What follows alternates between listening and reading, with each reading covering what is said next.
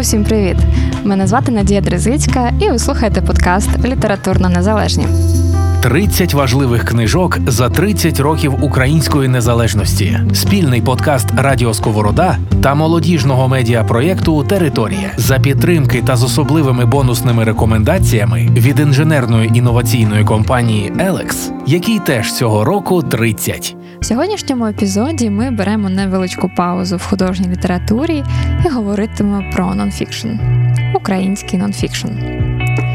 Одразу скажу, що якщо хтось має надію, сподівання, що цей випуск буде присвячений книгам про самодосконалення або успішним бізнес-історіям, бо чомусь саме з такими книжками зараз досить часто асоціюють нонфікшн, то мушу вас засмутити бо нас чекають книжки більш ґрунтовні, складні та важливі, але впевнена, що прочитання хоча б однієї з них зможе посприяти вашому самодосконаленню і самоосвіті значно суттєвіше, ніж книжки сотень інших гучних коучів світу, якими сьогодні просто завалені наші книгарні. Як і книги цих коучів, ці книги не змінять ваше життя, але впевнена, що принесуть новий погляд, зокрема на українське сьогодення, українську історію, мистецтво та й не лише українське, дадуть відповіді на питання, які, можливо, ви не чули раніше, бо ж викочуть і нові. Нас чекає, як і завжди, п'ять книг. Книг різних, але кожна з них по-своєму важлива. Одна буде присвячена історії, інша мистецтву, буде філософська праця, і документалістика і книга про гендер. Тож, поїхали. А перед цим нагадаю, аби ви дочекалися кінця випуску, де на вас чекатиме ще одна нонфікшн рекомендація від наших друзів та партнерів компанії Елекс. Літературно незалежні з Надією Дризицькою.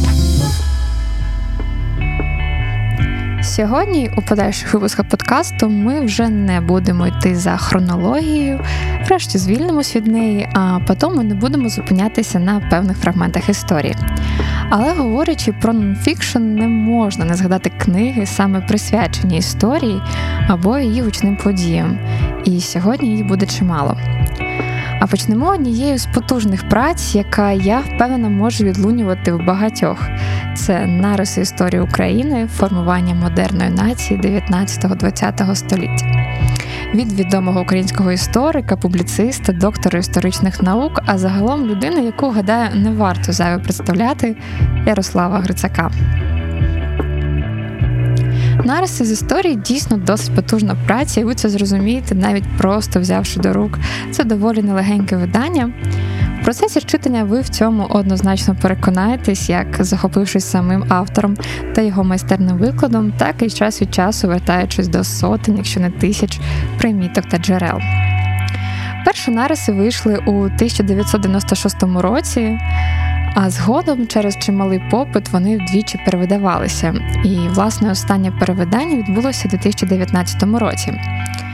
І що цікаво, якщо перше видання закінчилось початком 90-х років, бо над книгою Ярослав Рицак працював саме у 92-95 роках, то в останньому виданні ми можемо побачити певний підсумок вже перших 20 років незалежності і змін, які ми зазнали за ці часи. Книга має шість розділів, власне, оглядає шість історичних періодів. Перший на досвідках нової доби, присвячений кінцю 18-го, початку 19-го століття, революційним рухам тих часів та першій хвилі національного відродження на західноукраїнських землях. Другий розділ із селяну націю про перипетії другої половини 19 століття та початку 20-го, про національний рух у Надніпрянській Україні та український рух напередодні революції. Третій розділ у вогні війни революції 914-921 років відправляє нас у часи Першої світової, у добу Центральної Ради, добу директорії. Четвертий розділ присвячений рокам 20 та 30, міжвоєнним рокам українізації та рокам страшного терору. П'ятий розділ між двома тоталітаризмами розповідає про роки Другої світової та її наслідки, про німецьку окупацію, про повстанські партизанські рухи, не оминаючи питань колабораціонізму. І шостий заключний розділ Нова політична нація про все, що відбувалося з 1945 по 95 роки від сталінської доби і до незалежності. І в останньому перевиданні, як я вже казала раніше, замість закінчення маємо невеличкий розділ, присвячений підсумкам років незалежності. Бо ця книжка про формування нації. Українці стали нацією. Не народом, а нацією. Бо розумієте, народ це поняття етнічне, а нація це поняття політичне. І я собі думав так, може наївно, може ні, в нульових роках, що українці вже сталися як нація. Це вже процес закінчений, сформований, і тому зараз так стати інші питання. Але, ну і тому я, знаєте, писав цю книжку. Але тепер, бачите, питання повертається. Ну, нічого не повертається через Росію. Через Росію, через російську агресію, ну, і крім того, через речі, знаєте. В чому особливість цієї книги, чому її варто читати, та я гадаю, варто мати в себе на поличках. Перше, що хочеться сказати, це одна з небагатьох книг, присвячених нашій історії, яку можна читати довго, спокійно та уважно, не перериваючись на безкінечний сум, жаль, які події не були описані. З нашою історією це не просто, втім, Ярослав Рицак подає її максимально як таку, яка є нормальною історією. Тому що вони показали, що насправді українська історія нормальна історія. Цілком нормальна історія, цілком описується європейську історію. Знаєте, будували цю гідність українську, без надриву з одного боку, без плакання з одного боку, з другого без надриву.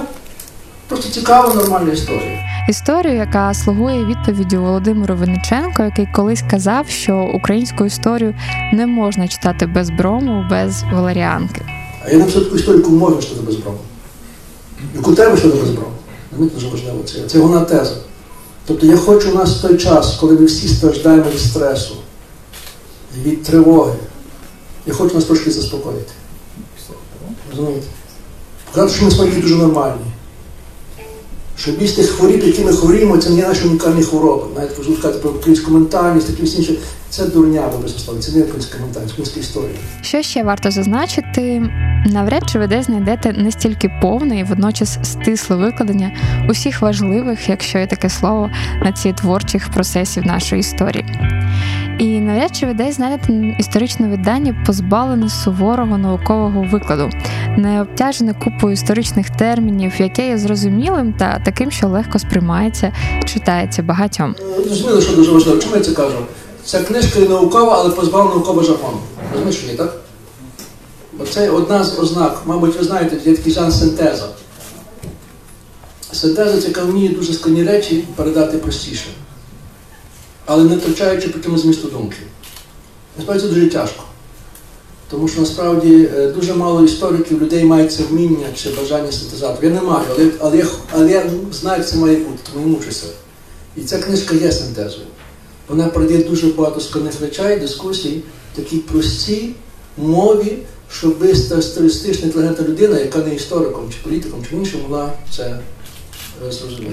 А ще це одна з небагатьох сучасних праць, яка навіть озираючись на сьогоднішні події, на тривалу війну на сході і досить непевну політичну систему, все ж не позбавлена надії. І 1996 року, коли вийшло перше видання цієї книжки, і зараз, більше 20 років по тому, залишається надія. Вона полягає в тому, що в українському суспільстві було і залишається сильне замовлення на зміни. Як і Росія, Україна застрягла у своєму минулому, але на відміну від Росії, вона продовжує зі своїм минулим боротися. Їй не вдається, але вона не здається.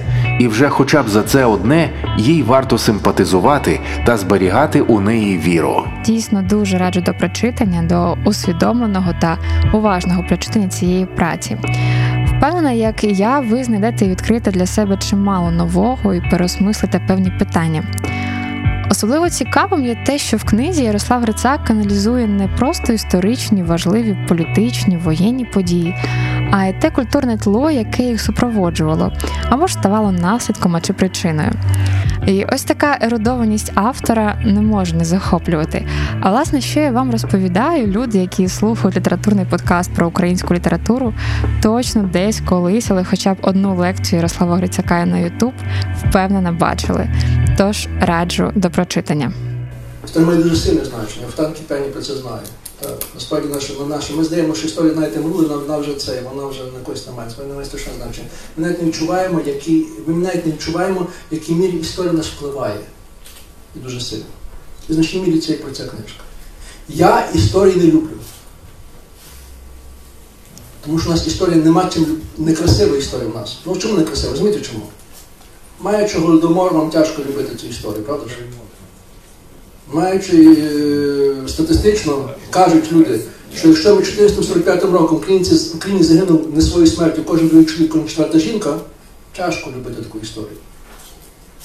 Я вважаю, що історія це хвороба. Але я вважаю, знаєте, саме як лікар. Лікар не має любити хворобу, а що він має робити? Лікувати. Історик не має любити історію, але що він має робити? Він має допомогти нам змінитися в цій історії. Має примінити траєкторію. Але щоб примінити цю траєкторію, вам треба знати історію. І треба знати цю історію. І книжка це також і про це. Літературно незалежні від Радіо Сковорода та молодіжного медіапроєкту Територія.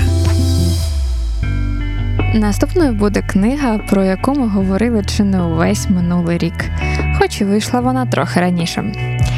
Книга, яка фактично опинилася на лаві підсудних, як і її головний герой.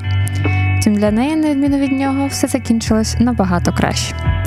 І це книга справа Василя Стуса, збірка документів з архіву колишнього КДБ УРСР, українського журналіста, публіциста, історика Вахтанга Кіпіані. Власне, назва книги говорить сама за себе. А втім, що ще треба знати про книгу справа Василя Стуса, якщо ви раптом не знали. Книгу написано на основі матеріалів кримінальної справи Василя Стуса 1980 року, що зберігається в Державному архіві СБУ, колишньому архіві КДБ. Що цікаво, ці матеріали стали доступними не так і давно, лише після запровадження декомунізаційних законів. А що важливо, документи, включені до книги, наведені в повному обсязі без жодної редакції. Окрім протоколів судових засідань та інших матеріалів справи, тут містяться свідчення очевидців, листи і записи поета Заград, спогади його рідних та друзів. Також тут наведене інтерв'ю з останнім співкамерником поета, російським політв'язним Леонідом Бородіним. А обкладинкою слугує оригінал обкладинки першого тому справи поета в КДБ. Ця книжка буде вічною, бо інтерес до Стуса, принаймні кілька поколінь, буде дуже сильний. Ми хочемо розібратись, чому така геніальна людина в принципі з'явилася, звідки він такий взявся. З другого боку, як громадянин, він неймовірно надихаючий. Це людина нашого часу, яка опинилася в умовах, коли він, на відміну від нас, не міг говорити вільно на велику аудиторію. Він міг говорити тільки з близьким колом людей. 20 останніх років життя в Радянському Союзі не було надруковано жодного рядка з його підписом. Тобто його вбили як літератора за 20 років до фізичної смерті. І от коли все це я переживав і перечитував, я розумів, що якщо все це зібрати в том, то том зробить людей сильнішими. Я напишу тут опірними злу. А злом є Росія, є московські інтереси, є русифікація, є знищення культури. Тобто, от цьому всьому ми можемо бути опірними, якщо будемо спиратись не тільки на тих, хто воював зі зброєю в руках. Очевидно, що це дуже важливо. Власне, це те видання, яке має стояти на поличці в родинах нової вільної генерації українців, аби як би не розгортались події далі, їх вже ніхто б не зміг переінакшити. На цьому можна було б завершити важливе видання, все зрозуміло, але не все так просто. Тож ідемо далі. Справа Василя Стуса вперше була представлена на книжковому арсеналі у травні 2019 року, і, можливо, як і багато інших книжок, вона для більшості українців залишилась не дуже помітною, якби не Віктор Медведчук. Загалом, якби не Віктор Медведчук, досить універсальна фраза у цій історії. Як відомо, саме Віктор Медведчук, власне, персона, яку зайве представляти немає потреби, але я все ж нагадаю. Відомо про російський політик, олігарх, член партії ОПЗЖ, кум президента Росії, і, власне, був адвокатом Василя Стуса. Як відомо на суді, Медведчук назвав Стуса винним, сказавши, цитую, що всі злочини Стуса заслуговують покарання. Дійсно, адвокатська етика вищого гатунку. Тож така публічність, як вихід книги для справи, яка проходила за зачиненими дверима, неабияк його розлютила, і наприкінці серпня 2019 року Медведчук подає до суду з вимогою заборонити книгу Вахтанга Кіпіані через те, що інформація в ній нібито не відповідає дійсності. Він позвався проти Вахтанга Кіпіані, видавництва Віват і навіть типографії, яка надрукувала книгу з приводу захисту честі, гідності та ділової репутації. Що досить символічно в цій історії, перше засідання суду вже у цій справі відбулося в Дарницькому суді Києва 2 жовтня 2019 року. А як відомо, 2 жовтня 1980 року Василю Стусу був оголошений вирок, як ми знаємо, навіть без надання останнього слова. Вже 19 жовтня той ж таки Дарницький суд ухвалив рішення частково задовольнити позов Медведчука і визнав окремі факти стосовно нього неправдивими, цим заборонивши видання і поширення книги та матеріалів пов'язаних з Медведчуком. Було заборонено розповсюдження надрукованого тиражу, який містить інформацію про Медведчука, а також супутню інформацію щодо вилучених фрагментів на радіо, телебаченні і в онлайн-змі. Звичайно, така подія неабияк розлютила та сколихнула українське суспільство, і у той самий вечір був розкуплений чи не увесь наявний наклад видання. Судова справа вже над книгою тривала близько півтора року і закінчилась на користь видавництва Віват та Вахтанга Кіпіані. Окрім зняття заборони на розповсюдження книги, суд стягнув з Медведчука ще й матеріальне відшкодування для видавництва. Та що важливо в цій історії, станом на березень цього року, 2021-го, згідно даних видавництва ЮВАТ, наклад книги вже склав більше 99 тисяч екземплярів. Такі цифри це фактично рекорд для українського нонфікшену, книга, тиражі якої не встигали друкувати. І так само важливою є її поява та наявність. Я пишу про Стуса десь чверть століття. Написав про дисидентський рух ну, не одну сотню статей. Очевидно, що для мене є сторінки історії достатньо зрозумілі, в яких давно вже не треба розставляти акценти. Але є люди, які тільки нещодавно, особливо багато після 2014 року, починають вчитуватися в сторінки історії, шукати відповіді, чому ж ми народ такий, чому така історична доля, чому там литовці чи поляки змогли інакше побудувати свою, своє незалежне, вільне від комунізму буття, а в нас не виходить. І відповідно в історії є частина цих відповідей. І справа Стуса це є дуже така цікава і важлива історія, яка дозволяє зрозуміти, чому сьогодні, в часи незалежної України, в часи російсько-української війни, частина громадян, частина політикуму, частина церков і так далі стоять по стороні ворога. І от коли дивишся на справу Стуса очима його е, хулителів, тобто очима КГБ, ми бачимо, що він у залі суду був фактично одинокий. По його стороні було тільки двоє сміливих жінок Михайлина Коцюбинська і Світлана Кириченко, а проти нього була держава СССР, було КГБ, прокурор, суддя, народні засідателі, свідки. І виявилося, і це ну, для когось ну, нова інформація, для тих, хто досліджує давно не секрет, що проти нього був і його захисник Віктор Медведчук. А наостанок пропоную трохи послухати і згадати самого Василя Семеновича. Не побиваюсь за минулим, побитим шашіллю з невір. Високі думи промайнули, а по таймиру водовир стражденних літ нехай не плачу, не побиваюсь задарма. Усе, чим жив, сьогодні трачу, все рвуть руками обома, але ж чи все, не все, їй Богу, і гріх казать, все чисто рвуть, не, на вічним радості облогом, обніжком щастя там, де ймуть, малої віри на безвір'ї, малої ласки серед зла квадрат 4 на 4 і окрой чорного стола. 30 важливих книжок за 30 років незалежності. Йдемо далі і говоримо про прекрасне та революційне. Наступна книга є, по-перше, змістовною історією, великою дослідницькою роботою, загалом важливим виданням для української культури. А по-друге, вона ще є надзвичайно красивою, ілюстрованою, бо власне присвячена мистецтву, мистецтву українському. І це книга Аліси Лошкіної Перманентна революція мистецтво України 20-го, початку 21-го століття. Перманентна революція це така авторська історія останніх трохи більше ніж 100 років українського мистецтва. Досить ґрунтовна і насправді досить унікальна.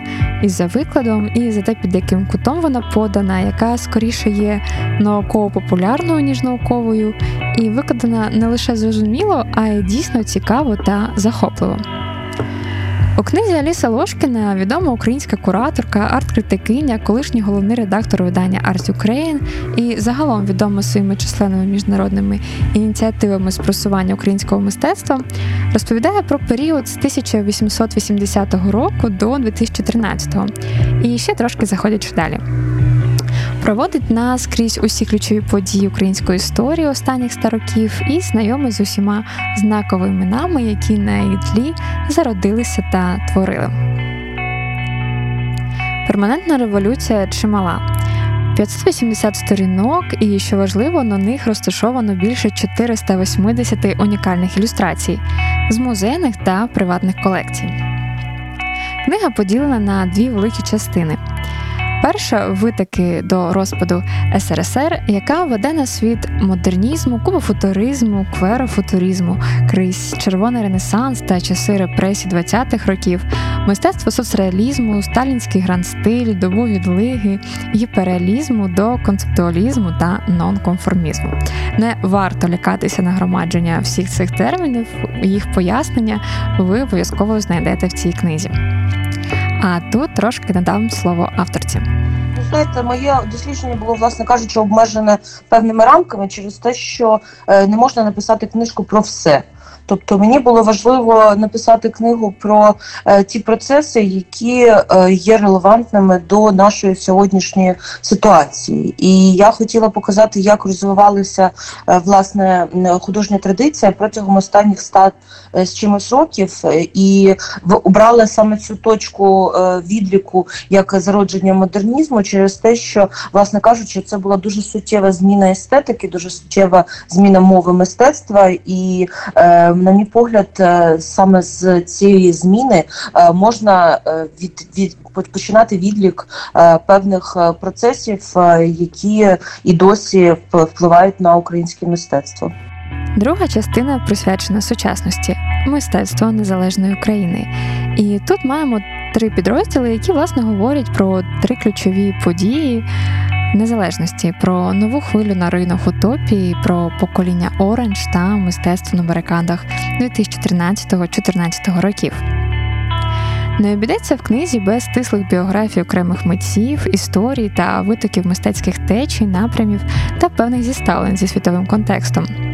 Багато Ліса Ложкіна розповідає про пошуки національного українського стилю, що суттєво полегшує сприйняття, знайомство і розуміння навіть читачам далеким від світу мистецтва. Що ще важливо знати про це видання? Перманентна революція була видана одразу трьома мовами українською, французькою та англійською. Українська паперова монографія була розповсюджена по мистецьких установах, але український читач чи не вперше має можливість абсолютно безкоштовно отримати собі електронний примірник книги, що є неабияким проривом для просування подібних видань. Французький ж переклад, який вийшов у тамтешньому видавництві, був презентований в Парижі у всесвітньо відомому центрі Помпіду, що власне теж є таким собі культурним проривом. І, власне, ще одним знаковим моментом стала виставка, яка передувала появі цієї книги. Одноіменна виставка Перманентна революція, яка у 2018 році пройшла у музеї Людвіга в Будапешті, куратором якої, власне, і була Аліса Лошкіна. А виставка стала номінантом престижної американської премії Global Fine Art Awards. Перманентна революція є чи не першою такою новітньою історією українського мистецтва, яка подекуди нагадує нам відомі імена, полотна, події в галузі мистецтва та більше все ж знайомить і відкриває. Відкриває все, що колись забороняли, ігнорували або просто знищували. І відкриває тих, хто сьогодні створює історію українського мистецтва, кого треба знати і відвідувати за нагоди. Я жартую, що це, власне кажучи, публіцистичний роман про українське мистецтво радше ніж академічне дослідження і видання. Тому мені здається, що е, ідеальним читачем є людина, якій цікаво, що є українське сучасне мистецтво, яка можливо не до кінця не розуміє, е, чим чим є ця традиція, яка якій, е, власне кажучи, хочеться дізнатись більше, і власне кажучи, от от, от, от так так є. А чому ж перманентна революція, до речі. У нас і авторка робить і відсилку до Карла Маркса і до Троцького, які писали про феномен революції, їх незворотність, перманентність. І, власне, оглядаючись на українську історію останнього століття, можна сміливо сказати, що ми теж досить довгий період знаходимося у цьому стані турбулентності від революції до революції, у стані неспокою, постійних змін, які стають для нас вже досить звичними. Е, відобразити у цій назві е, якусь е, дійсно ну ноту нашого суспільства і те, чим навіть можливо наш досвід може бути цікавим закордонному читачу і глядачу, тому що незважаючи на те, що ми маємо таку унікальну і цікаву мистецьку ситуацію, ми досі залишаємося сліпою плямою на карті Європи, і мені це дуже прикро. І там, де закінчується, власне кажучи, фантазм західного інтелектуала про революцію, починається наше реальне життя, в якому ми вже протягом навіть останніх там кількох десятиліть пережили е, три дуже суттєві трансформації, як то е, розпад радянського союзу, помаранчева революція, революція гідності, е, зрештою, всі е, постії, які послідували за нею, і е, тому так е, звичайно, звичайно, ми живемо як на вулкані, в такої такому стані якоїсь такої постійної турбулентності, і саме оце мені мені здавалося важливим е, відобразити е, назвою, яку так дійсно я запозичила. Але не лише Леона Троцького, це, власне кажучи, е, з такого марксистського вокабуляру вираз для мене він є більш метафоричним, ніж конкретною відсилкою до певної традиції міркування про революції. Повторюсь, сказавши, що цю книгу безкоштовно може отримати кожен охочий і не змарнуйте цю унікальну можливість з нею познайомитись та відкрити для себе світ українського мистецтва. Літературно незалежні з Надією Дризицькою. Рухаємось далі. Працюючи над цим випуском, я однозначно знала, що тут має бути книга Володимира Єрмоленка. От тільки не могла довго обрати, яка ж саме. Та покладусь на відзнаку аж трьох премій: книги року одразу в двох номінаціях, премію Юрія Шевельова та премію Петра Могили. Тож говоритимемо про важливу працю плині ідеології, ідеї та політика в Європі 19-20 століття. Для тих, хто не знайомий з автором, Володимир Єрмоленко український філософ, есеїст, перекладач, викладач Києво-Могилянської академії, член пен-центру, і, власне, можна ще довго озвучувати його регалії. А плині ідеології його велика робота, яка побачила світ у 2018 році, яка з перших рядків анотації захоплює всіх читачів своїм задумом та концепцією. Адже це історія ідей або ж, як каже автор їх біографія. Досить детальна ґрунтовна історія ідей, які панували та зароджувались у Європі в 19-20 століттях. Книга, яка охоплює всі образи, метафори, концепти, які були народжені від часів французької революції і трансформувались та продовжували жити в ідеології ХХ століття і існують до сьогодні. Е, плинні ідеологія це історія ідеології від французької революції до комунізму, тобто це два століття історії ідей. І е, чому вони плинні? Тому що ми звикли дивитися на історію ідей, на історію ідеології як як великі протистояння там між лівими і правими, між комуністами і нацистами.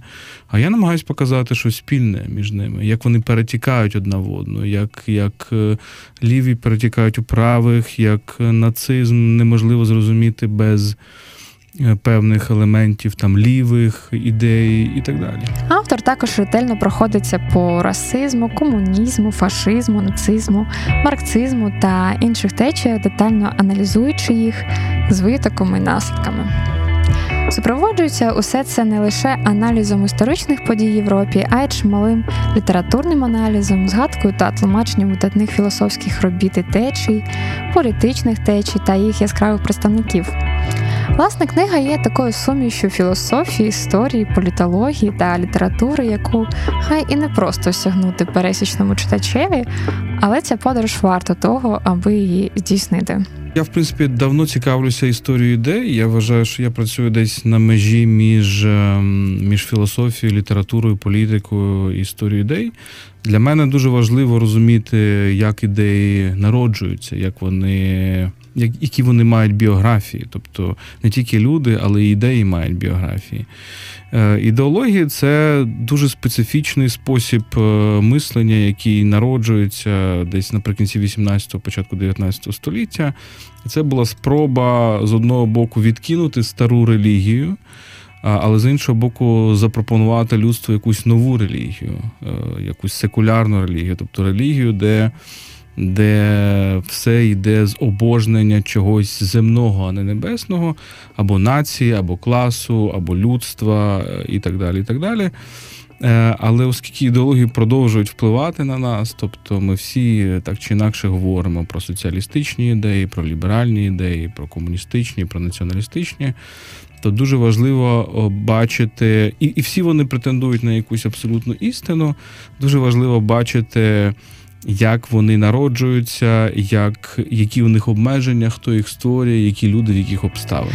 Книга складається з десяти великих розділів.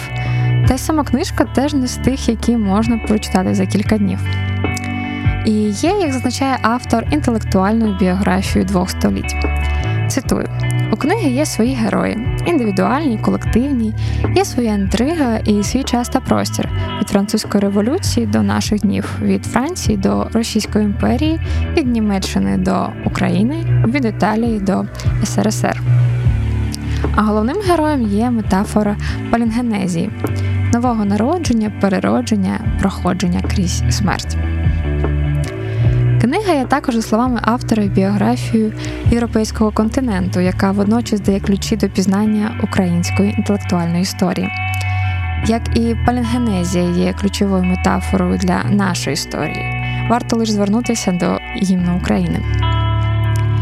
Володимир Єрмоленко розглядає ідеології як те, що будує, влаштовує життя суспільства та нації.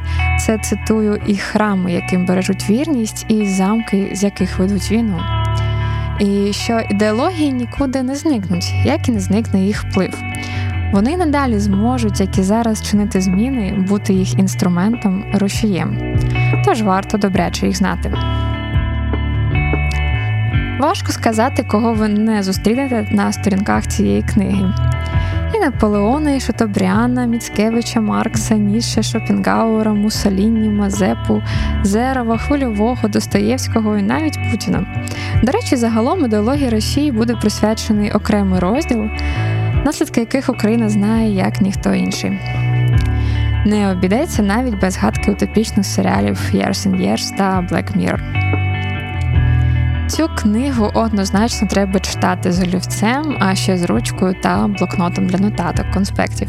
Бо це не те, що треба просто прочитати і піти далі. А також не завадить мати словних філософських термінів під рукою. Це вже від мене персональна порада. І, звичайно, раджу цю книжку до прочитання. Літературно незалежні від Радіо Сковорода та молодіжного медіапроєкту Територія. Дістаємось до заключної книги епізоду.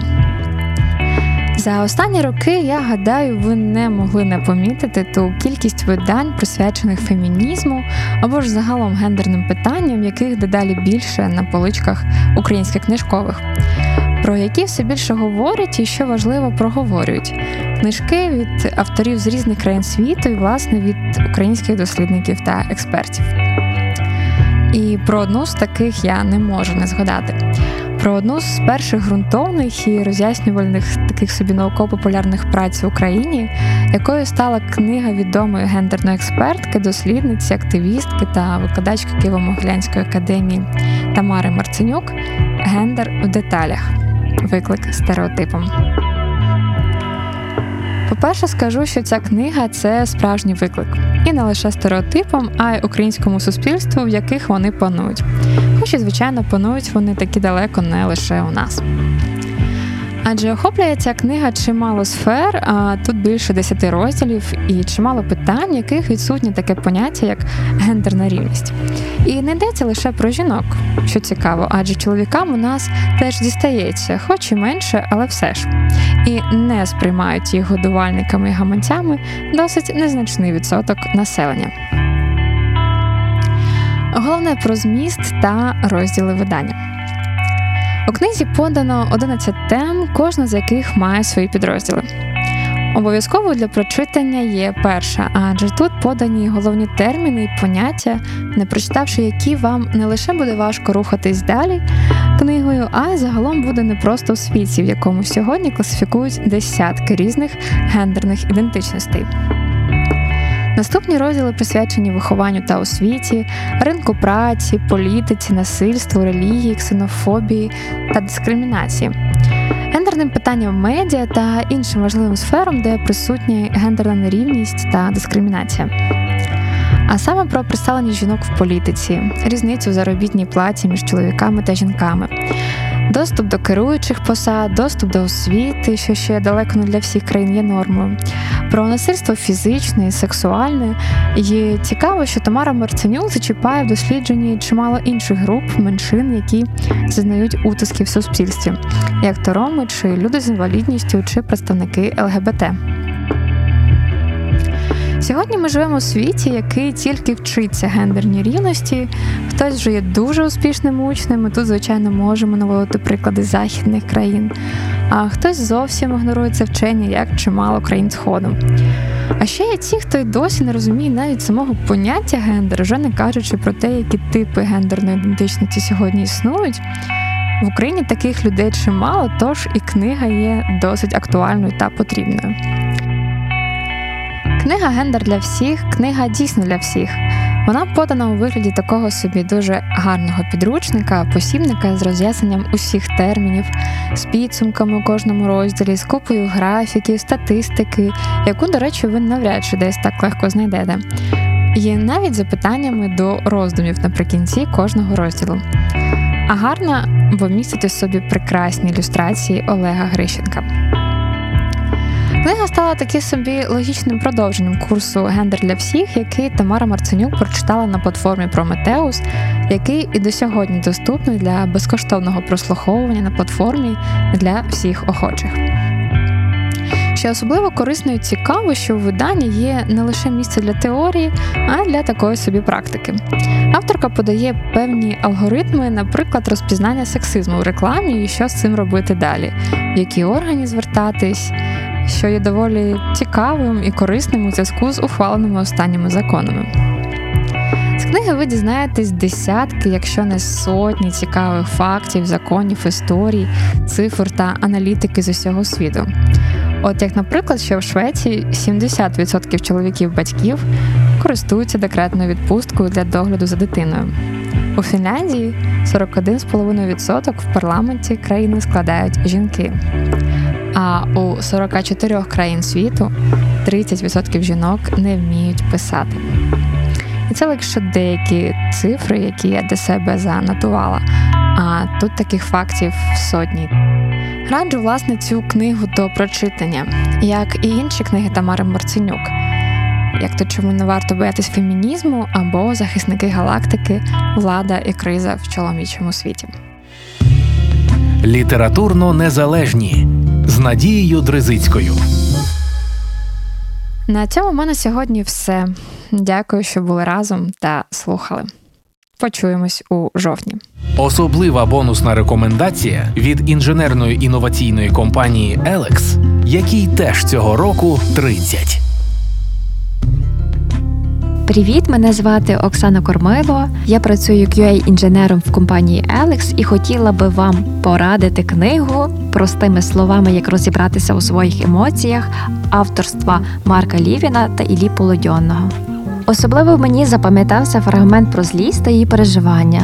Е, Жити без злості неможливо, але відчувати її не означає бути поганою людиною. Злість важливе почуття, що дозволяє відбудувати себе і жити в соціальному суспільстві. За її допомогою ми регулюємо взаємини одне з одним, адже в житті порушення меж, про які ми говоримо, не оминути. Можна просто їхати дорогою на велосипеді і випадково когось зачепити, або ж в емоційній розмові перейти на крик через надмір почуттів, але така форма спілкування може виявитися неприйнятною для іншої людини. Привіт, злосте! Тому найважливіше навчитися її помічати та вчитися з нею поводитися. Книга простими словами Як розібратися у своїх емоціях створена письменником, журналістом Марком Лівіним та психологом, гештальт-терапевтом Іллею Полудьонним, які є авторами одного з найпопулярніших подкастів Простими словами, присвяченого ментальному здоров'ю, психології та дослідженню й роботі з власними емоціями. І власне книга теж про це. А втім, вона не дублює подкаст і є самостійним помічником у тому, як розібратись з власними емоціями. У книзі автори дійсно простими словами розповідають про окремі почуття: злість, заздрість, образу, сором, присвячуючи їм окремі розділи, розбираються в причинах і витоках цих почуттів, допомагають їх розпізнати і пропонують різноманітні вправи для подолання негативних емоцій. З книги я взяла для себе наступні корисні вправи, які, гадаю, можуть стати в нагоді кожному. Вправа термометр. Якщо ви відчуваєте злість, спробуйте оцінити, наскільки сильною вона є за шкалою від 0 до 10. Далі визначте свій максимум. Наприклад, якщо злість доходить до рівня 5, потрібно щось із нею робити. Приміром, сказати людині, що не влаштовує, або пояснити близьким, чому вам важливо, щоб вони вчасно повертали ваші книги. Вправа Привіт, як ти? Якщо вам ніяково дивитися в очі іншим людям, або ж ви боїтеся побачити там злість, спробуйте не уникати контакту, а навпаки, зустрічатися поглядом. Спробуйте надіслати їм приязне ментальне повідомлення. Ківніть чи усміхніться. Можливо, і з часом контактувати з людьми вам стане простіше. А ще мені близький наступний уривок з цієї книги. Імовірно, ви не замислювалися, проте наше життя лінійне. Ми розпочинаємо рух у точці А і рухаємося далі, маючи за основу те, що пізнали в ній. Увесь досвід починає записуватися на внутрішній жорсткий диск, за деякими даними, ще в утробі матері. Виходить, сучасне покоління українців носить на власних вінчестерах моделі поведінки тих складних часів, які могли навіть і не застати. Лише два покоління тому на нашій території панував авторитаризм, кон'юнктура правильної поведінки, вступ до партії, піонерів і тому подібне. Не було приватної власності, люди не мали доступу до психологічної допомоги і підтримки. Навіть більше люди боялися спеціалістів, що працюють із психологією. Адже олії у вогонь доливала каральна психіатрія, від якої постраждали тисячі людей. Подкаст Літературно незалежні з Надією Дризицькою від Радіо Сковорода та молодіжного медіапроєкту Територія 30 важливих книжок за 30 років української незалежності. За підтримки та з особливими бонусними рекомендаціями від інженерної інноваційної компанії Elex, який теж цього року 30 по вівторках на SoundCloud, Google та Apple Podcasts.